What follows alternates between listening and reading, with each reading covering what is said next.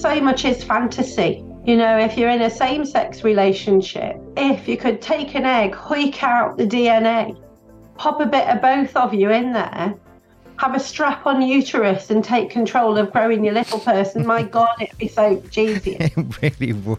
That lack of emotional support from the get go has an impact further down the line when relationships break down. You know, you, you've witnessed that time and time again. Yeah, and it's so damn hard.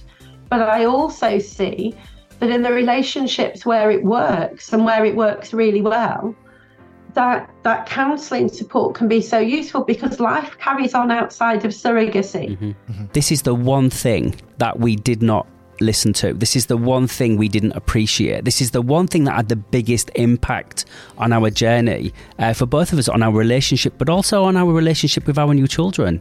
I think you have to be real that it's going to be hard that it's going to be difficult, that you're going to need to promote awareness of self care individually and together.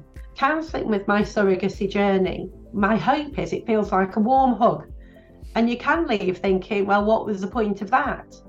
Because it's like carrying an extra sweater on a cool day. You might well not need it, but you're glad you've got it.